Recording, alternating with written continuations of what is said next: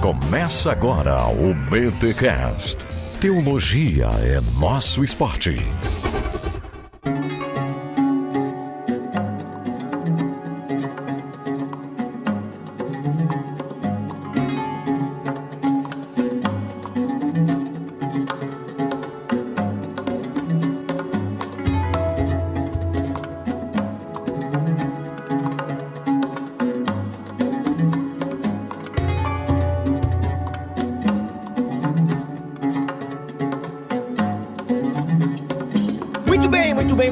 Começa mais um BTcast, o quinto episódio da BT Week. Estamos chegando ao final de mais uma BT Week, mas, mas, mas vai valer a pena e valeu a pena cada episódio. Eu sou o Rodrigo Bibo e hoje nós vamos falar dos revolucionários.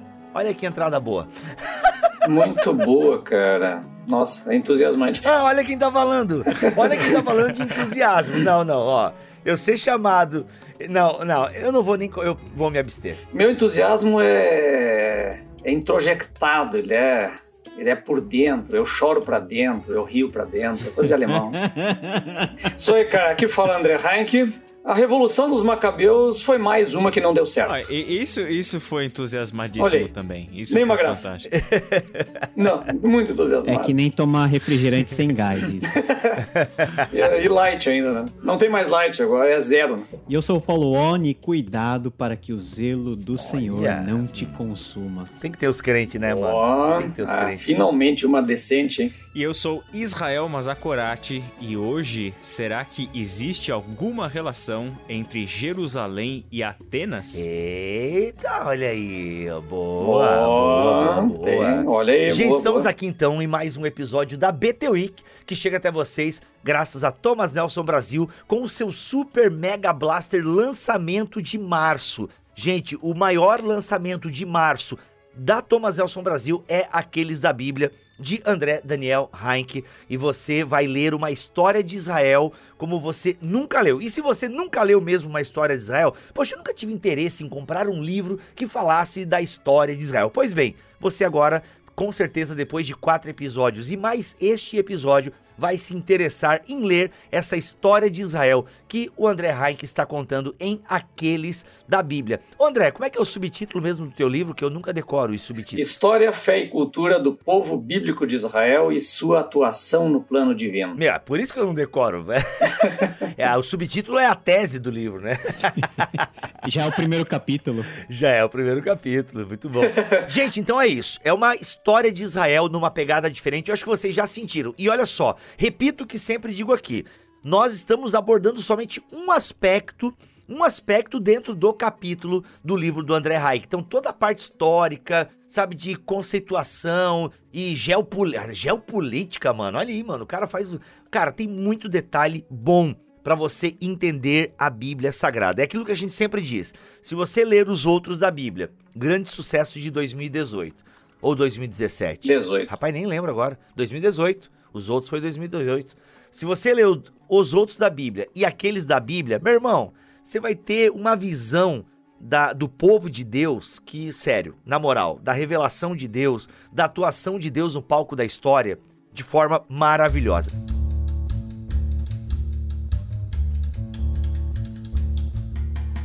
Calma, calma, calma, calma. Interrompendo esse episódio aqui para dar notícia boa. Afinal, gostamos de economizar e nós conseguimos 20% de desconto em aqueles da Bíblia, tanto na versão digital como na versão física. Olha só, usando o cupom aqueles20, tanto na Submarino quanto na Amazon, você ganha 20% de desconto. Mas preste atenção, na Submarino é a versão física, beleza? Na Submarino é a versão física. Usa o cupom aqueles20 e você vai ter 20% de desconto na versão física. Na Amazon, nós temos 20% de desconto na cópia digital. Lembrando que o link para você comprar e o cupom certinho para você só copiar e colar estão aqui na descrição deste BTcast em bibotalk.com. Galera, é o seguinte, este cupom vale até o dia 5 de abril, tanto na Amazon quanto na Submarino, até o dia 5 de abril. Depois disso, infelizmente, não não dá mais para colocar o desconto. Mas simbora, simbora nesse episódio que ele tá bom demais. Lembrando, hein, 20% off, o link está aqui na descrição deste episódio em bibotalk.com. Segue lá!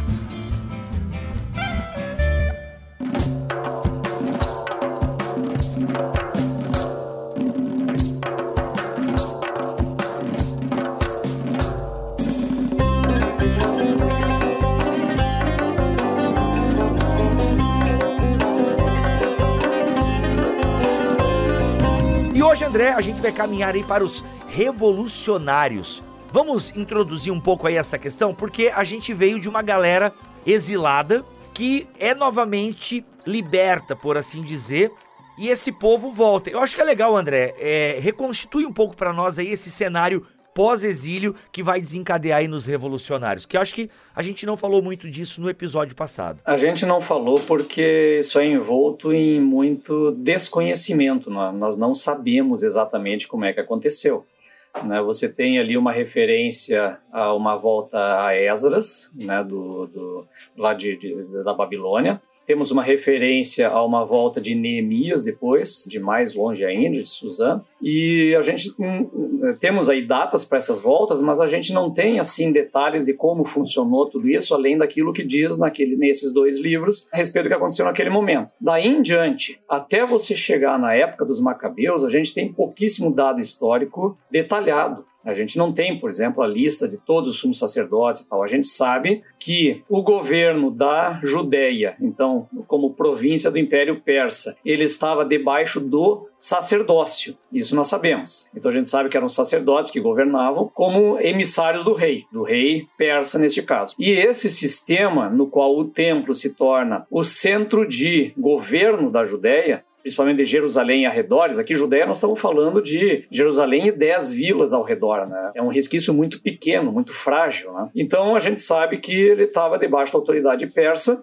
sendo governado por esses sacerdotes. Geralmente, a função, então, do sumo sacerdote, que vai ganhando cada vez mais é, destaque nesse tempo, porque ele acumula, além da função religiosa do templo, ele acumula uma função política e uma função administrativa da província. Né? Mas não temos detalhes de como isso funcionava. O Império Persa não, não deixou registros escritos nesse período. Então a gente tem aí longos séculos de um silêncio enorme, que a gente não, não faz ideia de quantos eram, quantos habitavam lá. A arqueologia hoje tem demonstrado que Jerusalém e arredores era muito frágil nesse período, uma população pequena, e que vai começar a encontrar um crescimento maior justamente a partir do período do helenismo, quer dizer, quando chega, depois de Alexandre o Grande, depois da morte dele principalmente, quando todo esse território fica debaixo dos impérios de matriz helenista, primeiro vinculado ao Egito e depois à Síria, então esse período vai ver um crescimento maior de Jerusalém, em função de comércio e outras coisas, ainda dentro do mesmo sistema, né? ou seja, com o templo ganhando essa centralidade de poder político também. E isso é importante para essa configuração, né, que a gente já mencionou antes lá, é, que já vinha uma característica do tempo dos exilados, em que gradativamente você tem uma identidade judaica sendo formada nesse período, que tem nessa característica de o estudo da Torá, de guardar o sábado, de circuncisão, né, alguns elementos fundamentais dos judeus que vai ganhando corpo, né, de uma maneira, entre aspas, assim, internacional, né, porque estão espalhados entre as nações, mas ao mesmo tempo um segundo vínculo com o segundo templo, que vai é, centralizar, de certa maneira, essa identidade de Israel. E esse segundo templo nas mãos do sacerdócio. Esse é, é, uma figura importante. Não tem mais a figura do rei, que é a, monarquia, dando uma, uma centralidade nisso mas a centralidade vem desse sacerdócio. E isso é importante para a gente entender todo esse período aqui. Ô André, deixa eu te falar. Então, é basicamente é por isso que você menciona no teu texto quando você fala sobre, a, sobre essa identidade firmada no segundo templo, que você coloca aqui que é nesse período que a, a autoridade máxima dos judeus passa a ser chamada de sumo sacerdote, e aí você coloca que isso aqui é um termo inexistente até então. Só que quando a gente faz uma pesquisa bíblica, a gente sabe que o termo sumo sacerdote já era utilizado lá no, no, nos textos do Antigo Testamento, como nós o conhecemos. Qual que é a diferença do sentido desse termo lá do Antigo Testamento para esse uso que agora a gente está vendo no Segundo Tempo? O cargo de sumo sacerdote, quer dizer, o principal entre os sacerdotes que assume uma função de eminência, ele tem uma diferença muito grande desse período para o período bíblico do Antigo Testamento. No Antigo Testamento, ele é aquele sacerdote que basicamente vai ser uma espécie de líder do sacerdócio para as funções religiosas dos rituais do templo talvez alguma coisa vinculada a um ensino, alguma coisa nesse sentido, mas ele tem essa, e essa figura que vai entrar no Santo dos Santos uma vez por ano, né, no dia da expiação, ou Yom Kippur. Então, o que, que acontece? Essa figura religiosa, no tempo que a gente está chamando aqui de revolucionários, um pouco antes dos macabeus e depois deles, essa figura ela é não apenas esse líder religioso, mas ele é também um líder político. É justamente isso que eu estava falando antes. Ele ganha essa centralidade política do império, porque ele se torna o representante local do próprio império dominante, dos persas e depois dos reinos helenistas. E mais um detalhe: no Antigo Testamento você não vê aquela questão do sacerdote daquele ano. É simplesmente, provavelmente, o ancião, o mais velho. O tempo de Arão foi a vida inteira dele, ele foi o sumo sacerdote. Depois, talvez outros tenham sido, né? talvez vinculados durante muito tempo ao rei, vai saber como, a gente não, não tem detalhes disso, talvez o Paulo On possa nos ajudar nisso, mas ele não aparece nessa figura de todo ano sendo eleito para assumir esse cargo. E por que, que isso era importante nesse contexto persa e no contexto helenista? Né? Porque essa eleição anual ele tinha a ver com a administração política e não com a questão religiosa.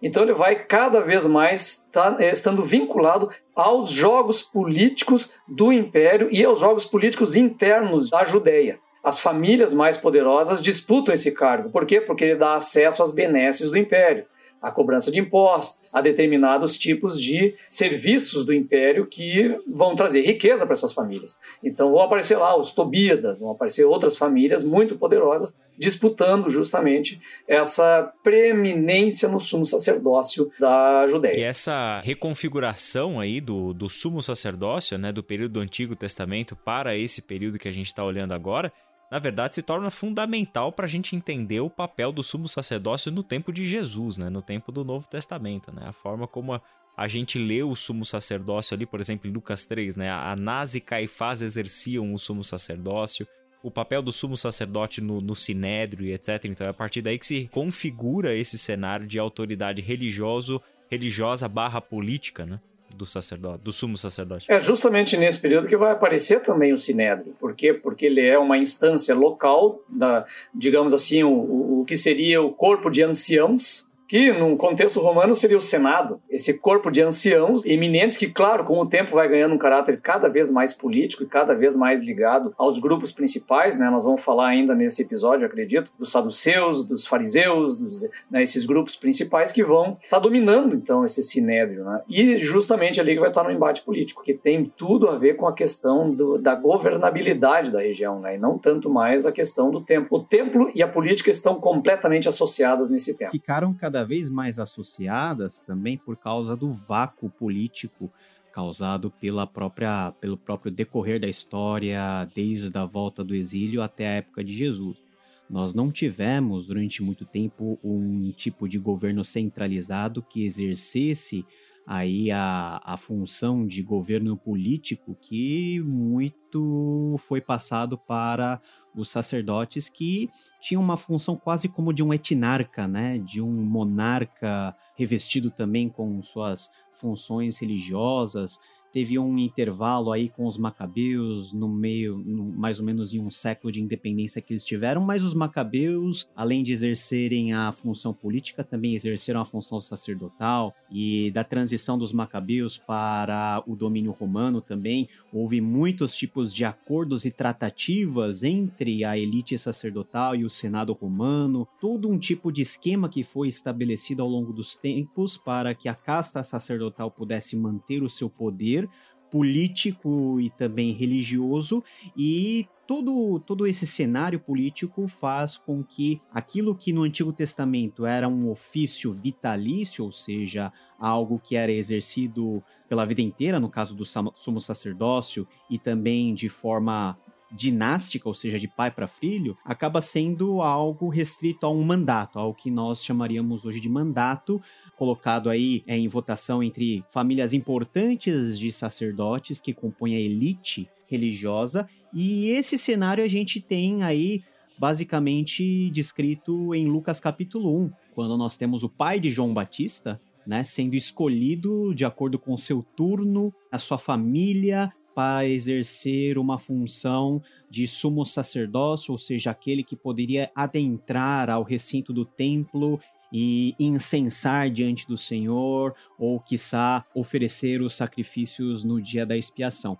Então, na época do Novo Testamento, nós temos um cenário muito mais complexo onde o sacerdócio não é mais aquela função meramente religiosa prescrita na Torá, mas ela agrega muitos elementos políticos de coesão social e de conveniência que fizeram com que essa elite permanecesse no poder até a época da destruição do templo em 70 DC. Deixa eu voltar um pouquinho aqui agora, galera, para ver se eu entendi. Então nós temos uma galera em Jerusalém com um segundo templo erguido, nós temos a lei que foi achada. Então, assim, isso tem um aspecto religioso bem importante, porque agora a gente não tem dois povos, né? Não tem, assim, Reino do Sul, Reino do Norte, para usar a nomenclatura que a gente vem utilizando aqui. A gente tem um único povo, certo? Em termos de identidade geopolítica, André, nós temos o sonho dos monarquistas acontecendo, basicamente isso. Deixa eu entender como é que tá essa questão organizacional aí. Agora é só Israel, é um povo, uma lei, um templo.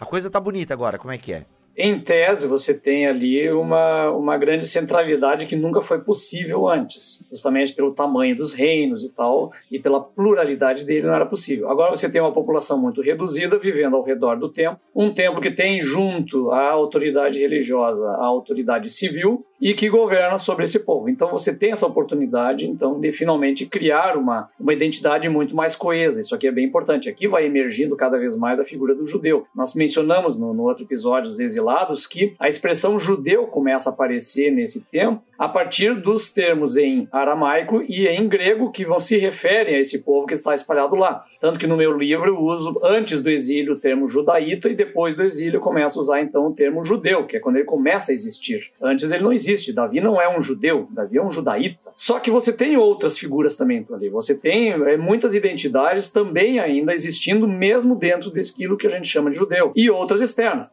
Uma delas, a mais famosa delas, é a dos samaritanos, que vai se formando no norte a partir dos que restaram do antigo reino de Israel, do, dos arredores de Samaria, nós falamos nisso no outro episódio, né? então os arredores de Samaria em que você tem esse povo chamado samaritano. A gente não sabe do Galileu, que, como é que ele se configurava, de outros povos ao redor, como é que funcionava exatamente, mas você tem essas grandes essas diferenças. E mesmo dentro disso que começa a se configurar agora como um judaísmo, e essa é uma palavra nova que aparece no período, o livro dos Macabeus registra pela primeira vez na história um, a expressão judaísmo, se referindo a, não a um sistema religioso, mas a um estilo de vida. A gente não, não pode cometer o equívoco de chamar judaísmo nesse período de uma religião no sentido moderno, ou seja, um sistema religioso como uma autoridade central que julga sobre todos os membros dessa religião no mundo inteiro. Isso não existe. Existe um estilo de vida se formando que tem alguns eixos fundamentais, que é a Torá, que é a guarda do sábado, que é a circuncisão, que é o segundo templo lá em Jerusalém. Então, esses elementos fundamentais constituem isso que se chama de judaísmo. Mas também a gente tem falado de judaísmos. Por quê? Porque você tem o judaísmo lá da Judéia, você tem o judaísmo helenista também na Judéia, o judaísmo helenista que se forma no Egito. Você tem diferentes judaísmos que vão se formando. E mesmo lá na Judéia, mas nesse período a gente vai ver a emergência de outros grupos sectários dentro desse judaísmo. Por exemplo, essênios, comunidades que se revoltam com essa centralidade política do templo. Tudo vira um grande caldo revolucionário esse período justamente por causa dessa emergência que tem como pivô os macabeus e principalmente os reis descendentes deles, que são os asmoneus.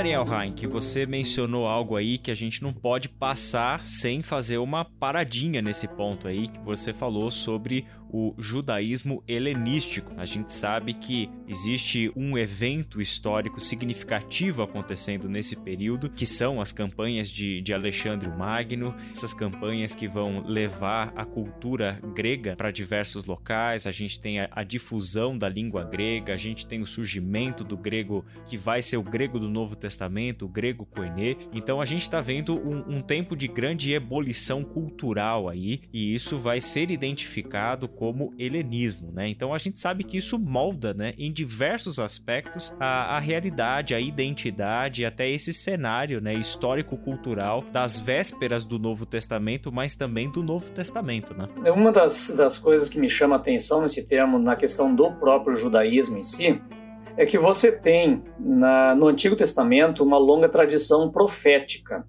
escolas de profetas nesse sentido. Então você encontra essa figura de um profeta cercado de discípulos, vamos dizer assim. No judaísmo helenista, e isso não apenas fora da Judéia, mas na Judéia também, você vai ver a emergência dos mestres judeus cercados de discípulos que estão aprendendo então a lei, que se tornam então é os seus seguidores. Né? O grupo dos fariseus é um exemplo desse tipo. E isso tem muito a ver também com o próprio sistema educacional grego, que era baseado no que? Era o filósofo cercado de discípulos aos quais ele ensinava, e que nessa convivência, então, eles iam aprendendo com ele. Né? Sócrates, Aristóteles, Platão, essas escolas né, é, da filosofia grega. E o judaísmo, de certa maneira, essa, esse sistema dos, dos grandes escribas e grandes mestres, ele deriva também, e, e também é inspirado nesse modelo grego. Você tem o referencial da escola profética, mas aqui essa função do ensino, do estudo, ele vai emergir bastante no judaísmo. Né? Então, se no mundo grego você parte para as escolas, para o ensino do grego, ensino da filosofia e tudo mais, para se tornar um cidadão grego, no mundo judaico também. Você parte para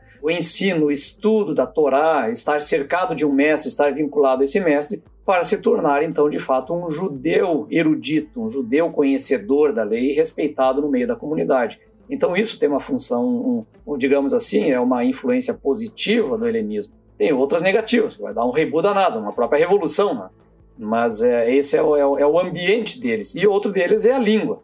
Ah, e a língua, eu estou aqui na presença do Paulo On, eu não vou me aventurar de falar sobre isso. Todo esse processo mostra a complexidade desse tempo, porque quando nós falamos de processo de helenização, nós estamos falando mais ou menos de 330 antes de Cristo a 330 depois de Cristo, quase 600 e tantos anos aí de difusão cultural grega, começa sob a bandeira do Alexandre o Grande, mas vai seguindo até passando aí o tempo do domínio dos próprios romanos, que assimilaram para si maioria dos elementos culturais e educacionais gregos. É uma via de mão dupla, né? Uma vez que os gregos eles ofereceram ao mundo, inclusive aos judeus, toda a sua carga cultural, filosófica, influenciando inclusive a religião e causando uma, um sério tipo, vários tipos de problemas que o começo de Macabeus vai nos trazer, também tem uma resposta do próprio judaísmo, falando anacronicamente, mas das várias correntes judaicas e dos vários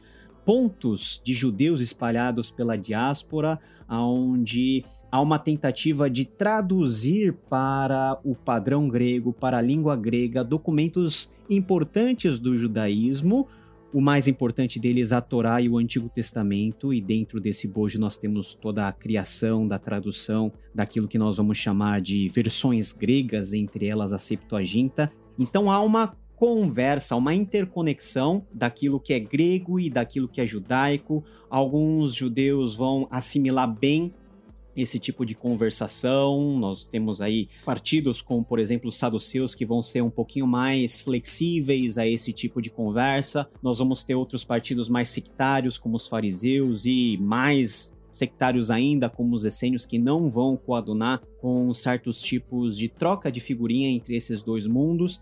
E tudo isso para mostrar que o mundo dentro do qual nós estamos falando e que vai ser palco mais para frente do Novo Testamento não é um mundo simples. Nós temos variáveis, vários tipos de pessoas, grupos, povos, línguas, dominadores que vão trocando informações e vão gerando um cenário multiforme, dentro da qual nós temos o desenvolvimento daquilo que nós podemos dizer de práticas relacionadas ao judaísmo. E algo muito interessante que o André ele replica na sua obra e que é a verdade, e muito em confronto daquilo que nós temos como pressuposto, é que não existe uma forma de judaísmo na época de Jesus.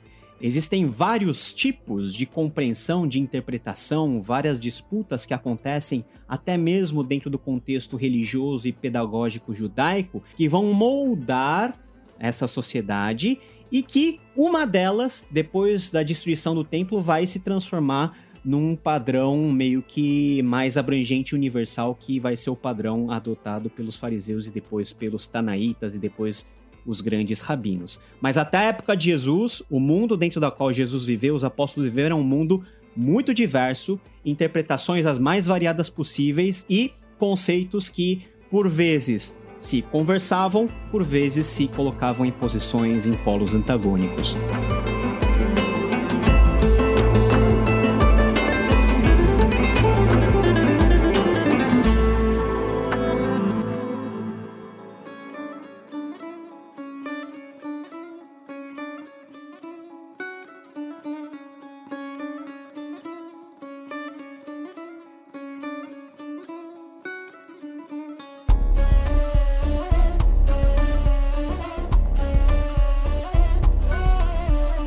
Gente, uau, que aula muito bom, gente. Olha, para vocês verem como esse período chamado período intertestamentário, período interbíblico, ele tem muito conteúdo pra gente falar. Realmente não é um período de silêncio de Deus, né? Claro que dá para entender quando o pessoal utiliza esse aspecto, porque nós não temos nenhum livro da Bíblia escrito nesse período. Mas foi um período muito, é, é, sabe, é, qual é a palavra que você usa? Muito instigante? Não, foi movimentado.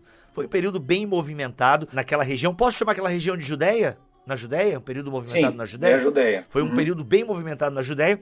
Mas é o seguinte, já estamos aqui com meia hora de programa e eu não entendi ainda, senhor André Daniel Heinck, por que, que esse capítulo se chama Os Revolucionários. Porque até agora eu só vi uma galerinha que tá de boa, seguindo a cultura, dialogando com a cultura, uma galerinha que não dialoga tanto, outra que dialoga mais, galera ali tá de boa no templo, tem a lei, as sinagogas continuam, né? Nós não falamos, mas as sinagogas continuam também. A lei se estabelecendo, né? A lei ganha muito força né? no período interbíblico e tal. Mas e aí, cara? E aí? Por que revolucionários? É que é justamente assim, ó. É, Quando você tem uma identidade sendo firmada e ela sendo firmada na Torá, esse povo começa a levar cada vez mais a sério se essa a obediência a essa Torá. Claro, não é 100% da população. A gente está falando aí de grupos piedosos dentro do judaísmo que levam muito a sério a obediência à Torá. Você vai ter, por exemplo, judeus helenistas do Egito que não estão muito preocupados com a adoração de outros deuses, às vezes não estão muito preocupados em guardar a circuncisão, seja o que for. Você tem N situações acontecendo ali. Por exemplo, você tem casos de lá no Egito em que você tem judeus mais helenizados e outros vivendo no Egito que estão muito pouco helenizados. Tem comunidades judaicas escrevendo teatro sobre a vida de Moisés que é uma helenização total. E você tem também, inclusive, um templo construído lá no Egito. E, ao mesmo tempo, você tem comunidades judaicas que não têm relacionamento nenhum com esses, esses helenistas e que vão em peregrinação a Jerusalém. Então, você tem N situações diferentes. Mas o que acontece? Tudo tem uma função política muito forte, porque enquanto esse templo está é, governando a Judéia com uma liberdade religiosa para que esses piedosos pratiquem a sua fé com liberdade, obedecendo a Torá e tudo mais, as coisas andam bem. Agora, existiu um momento em que houve uma ruptura. Quando? Quando o Império Helenista de fora, lá de, sediado em Antioquia, governado por Antíoco Epifânio, ele veio e impôs aos judeus uma helenização maior, principalmente no aspecto da religião, né? ou seja, queria que eles assumissem de vez uma helenização maior. Aí os piedosos começaram a enfrentar uma oposição, inclusive uma perseguição. Aí veio o que? A tal da rebelião dos macabeus. Nós não vamos falar aqui nesse episódio, porque nós já gravamos um episódio que imagino em algum momento vai ser publicado, né? Vai, vai, vou tentar soltar ele até em abril. Ficou muito legal, a gente gravou com o, o, o Leigo Alexandre e ficou bem massa. É, o Melhoranza também participou, né? Uhum. Então, a gente. eh, Não vamos detalhar essa história, porque ela também é bastante conhecida, Mas o fato é que esse grupo de, é, de uma família sacerdotal do interior, que não é a família principal, ela se rebelou, pegou em armas, junto com uma série de outros piedosos, chamados Hassidim, e lutaram contra esse império. Eles conseguiram, ao longo do tempo e dos anos, uma sequência de guerras e de tratados com o império, conseguiram inclusive a sua quase uma independência da Judéia do Império Grego ou helenista,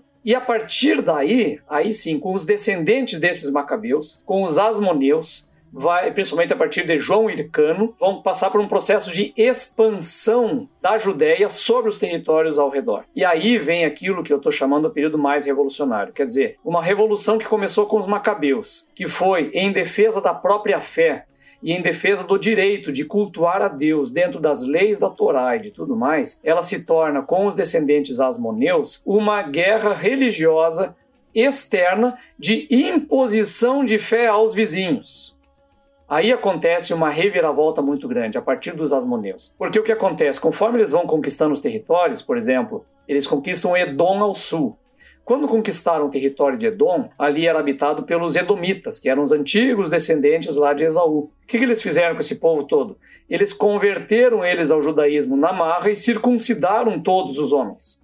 E a partir daí foram obrigados a seguir o judaísmo. E eles fizeram isso com todos os territórios, indo ao norte, com povos que estavam ali. Então você tem a partir daí um processo de conversão forçada ao judaísmo, coisa que não existiu até então. Você tem várias conversões ao judaísmo, voluntárias, os chamados prosélitos que já surgem nesse período. Só que a partir dos macabeus acontece uma grande viravolta que não existia antes. E os, esses asmoneus, que são descendentes dos macabeus, o que, que acontece com eles? Eles são também governantes civis, ao mesmo tempo que eles são sumos sacerdotes, e ao mesmo tempo eles guardam uma terceira função, que é a função militar eles são os chefes militares da Judéia. Então você imagina, você tem os três grandes poderes da antiguidade centralizados em uma única figura, que é o rei Asmoneu, que já existia com os macabeus antes, que ele é ao mesmo tempo chefe religioso, ele é o chefe político, civil, e ele é o chefe militar desse povo. E aí vem o helenismo às ganhas, porque aí é uma coisa curiosa. Ao mesmo tempo em que eles é, impõem aos povos vizinhos e aos conquistados a religião judaica, ou convidam a se retirar aqueles que não querem o judaísmo, ao mesmo tempo eles são extremamente helenizados. Eles dão nomes helenistas aos filhos, eles assumem N elementos da cultura grega, por exemplo, a contratação de exércitos mercenários. Boa parte dos exércitos deles não são mais os exércitos de camponeses que pegaram em armas lá dos Hassidim contra os externos. Eles começaram a contratar tropas gregas, por exemplo, para a manutenção do seu poder. E aí surge também os grupos de oposição dentro. Quer dizer, os antigos piedosos que estavam do lado dos macabeus, com os descendentes dos moneus, começaram a fazer oposição. Os fariseus, em dado momento, se tornam uma figura de oposição desses reis asmoneus. Um deles, o Alexandre Janeu, ele teve uma rebelião de fariseus contra ele, e ele simplesmente crucificou 800 fariseus ao redor de Jerusalém. Eles não conheciam crucificação, os judeus. Nunca tinham visto uma. E de repente ele crucifica 800 ao redor de Jerusalém e ainda mata todos os familiares do crucificado na frente dele. Quer dizer, o nível de perversidade desses reis asmoneus, que são sacerdotes e chefes militares, se tornou uma coisa absurda. E é esse o contexto da revolução que eu mencionei antes, quer dizer, uma revolução em defesa da fé dos macabeus, com os descendentes dos macabeus se tornou uma teocracia, entre aspas, né, é, do pior tipo possível. Uma crueldade tremenda em nome da religião e em nome de Deus. E, ou seja, a gente tá falando de Deus Javé, né? Do Yahvé aí, né? Certo? Exato. Tá, e esse, esses asmoneus aí, eles ficaram quanto tempo no poder?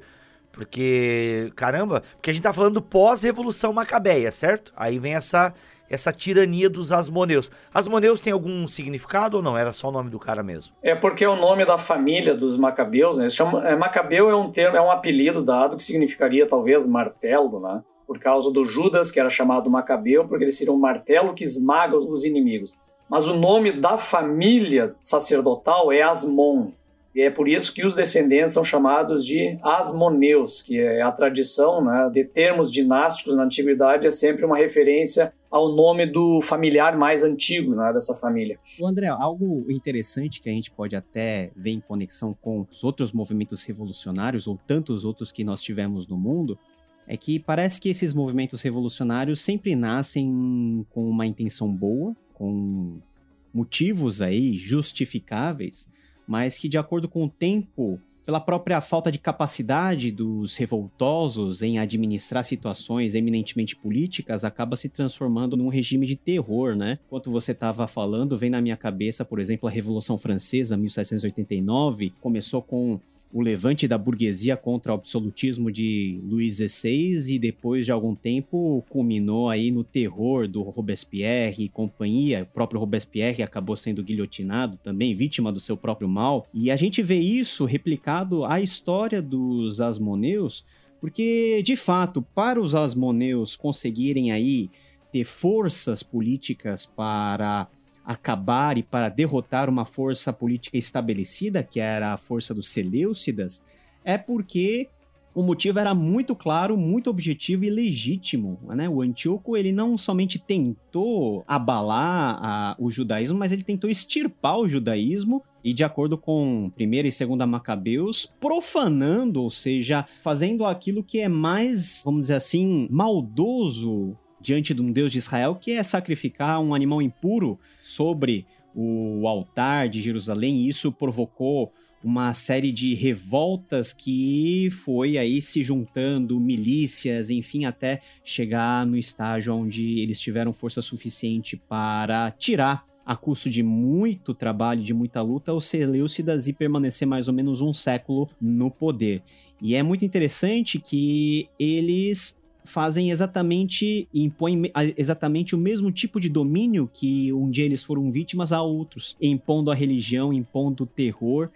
E eles também provam de um remédio muito amargo que está no âmago de todo o poder, que é a corrupção.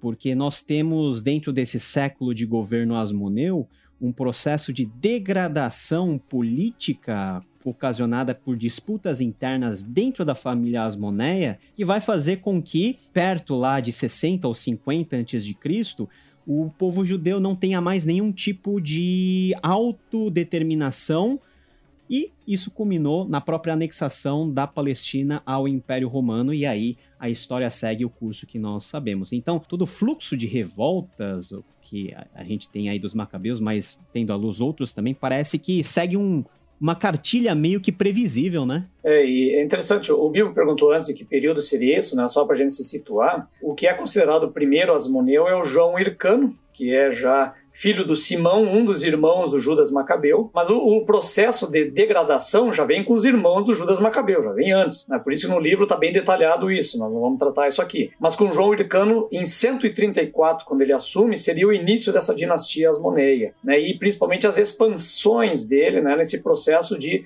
conversão forçada de outros povos e tudo mais. Mas o fato é que essa dinastia vai acabar nisso, né? numa luta interna de poder. Aliás, houve um momento único de um pouco mais positivo desse governo asmoneu, que foi com uma mulher, Alexandra Salomé, que foi rainha dos judeus durante aí 10 anos, que era esposa do Alexandre Janeu. Quando ela faleceu, ela conseguiu pacificar a guerra interna que existia de oposição, né, por exemplo, dos fariseus que tinham sido crucificados pelo ex-marido dela. Então ela conseguiu pacificar, ela conseguiu inclusive colocar os fariseus como apoio de governo dela e houve um período de 10 anos que é considerada a era de ouro da Judéia de grande crescimento e não houve mais essas guerras né, de ataque e tal. E aí tem outro ponto importante, é que como ela era mulher, ela não podia ser sacerdote.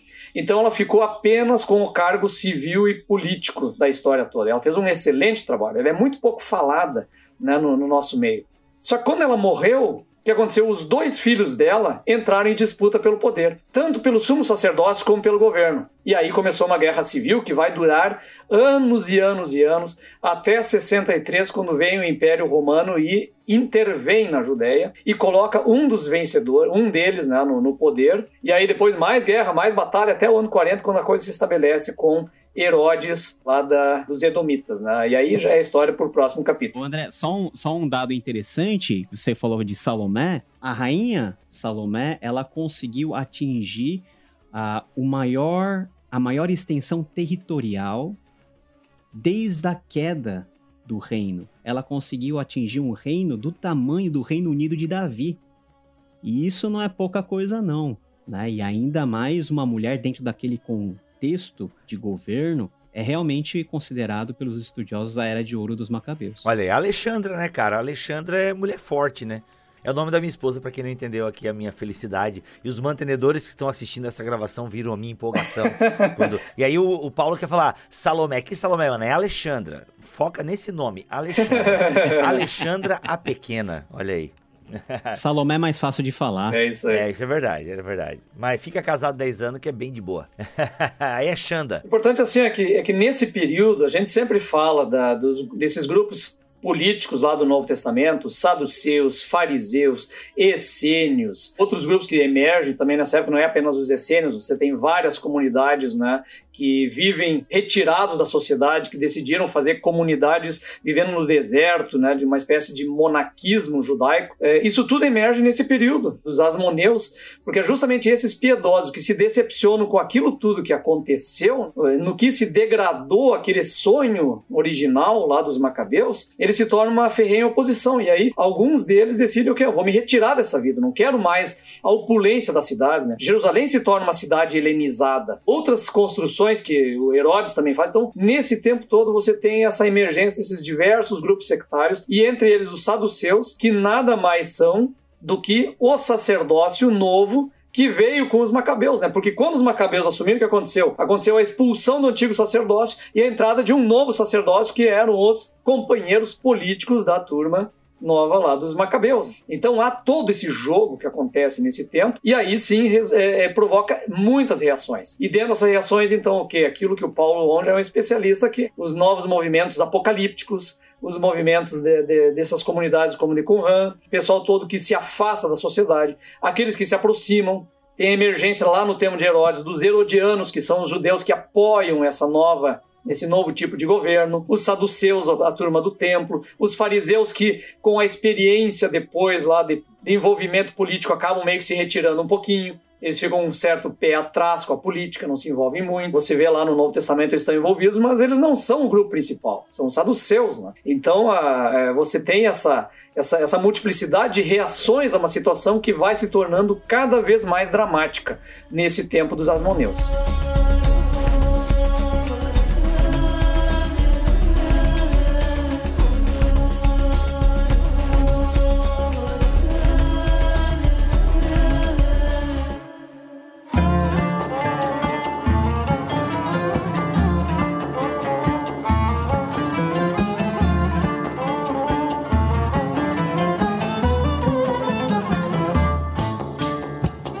Sobre os revolucionários, alguma colocação?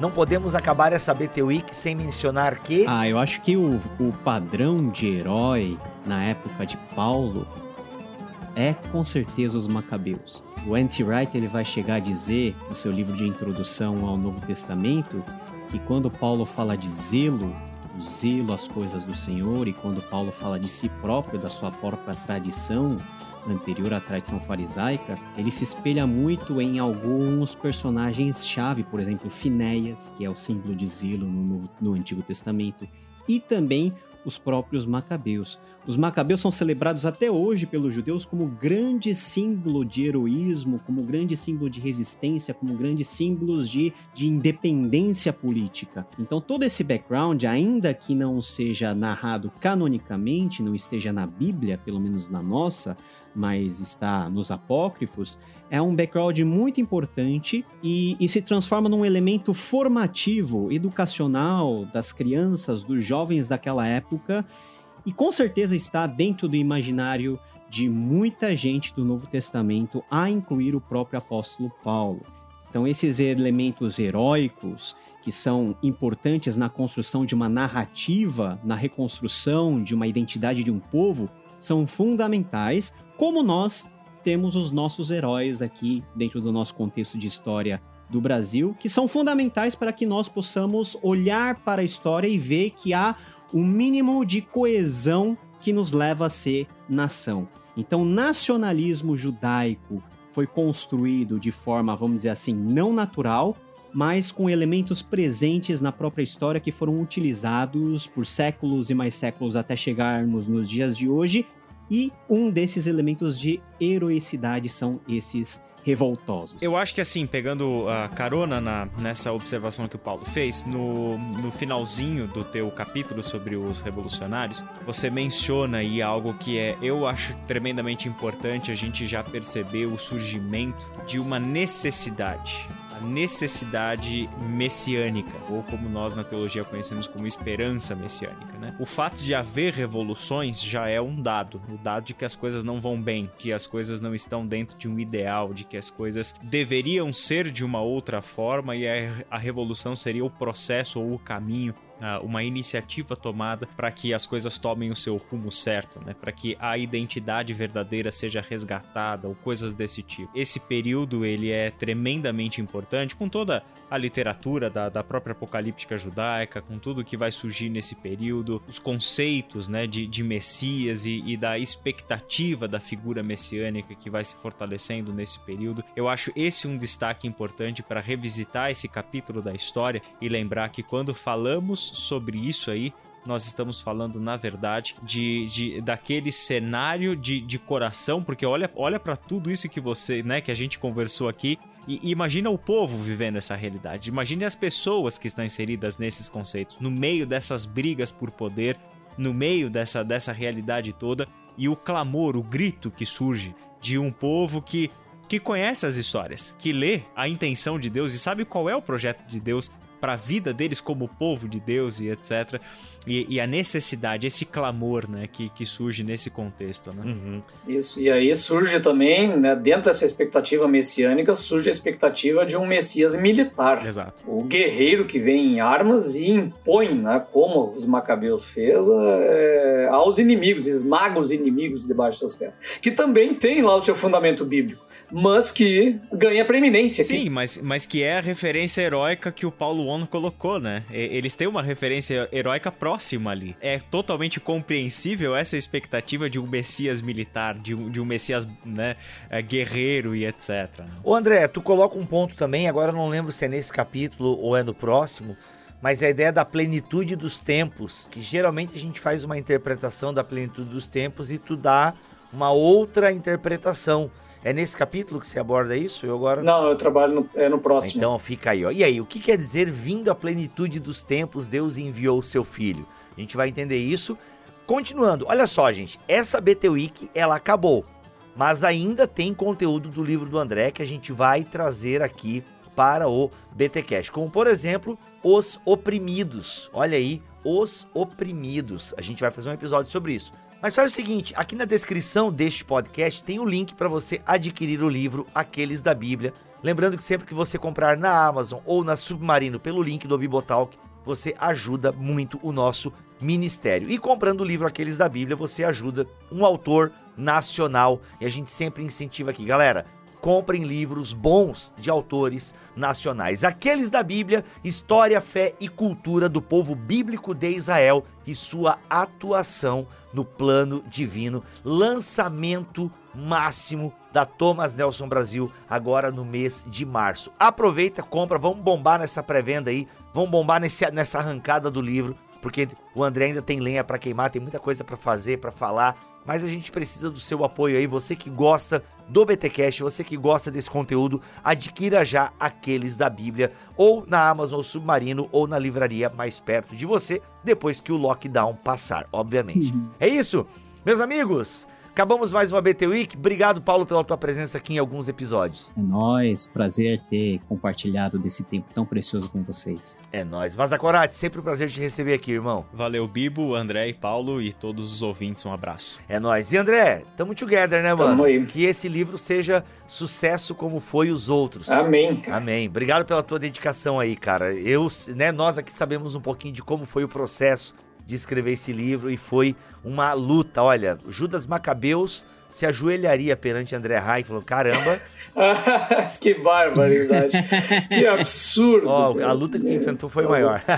Não, sim, sim, sim. É, exagerando um pouco, mas tem um pouquinho de verdade. Foi uma é, luta esse livro essa, aí. É, essa é a geração mimimi. É, é. Não, foi uma luta, mas o livro tá aí impresso, já está sendo enviado e distribuído aí para todo mundo que comprar. Então, muito legal, valeu André pela tua dedicação. É isso, voltamos na semana que vem, se Deus quiser e assim permitir. Fiquem todos na paz do Senhor Jesus.